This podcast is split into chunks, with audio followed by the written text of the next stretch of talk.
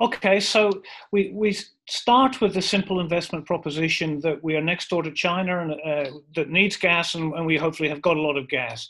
But that is the end game, and getting there has multiple market opportunities in between.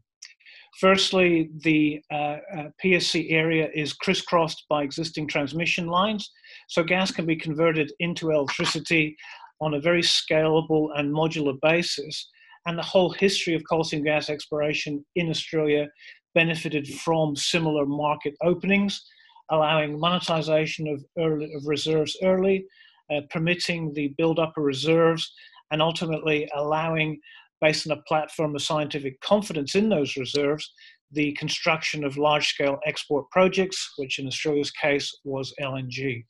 Um, other gas customers could include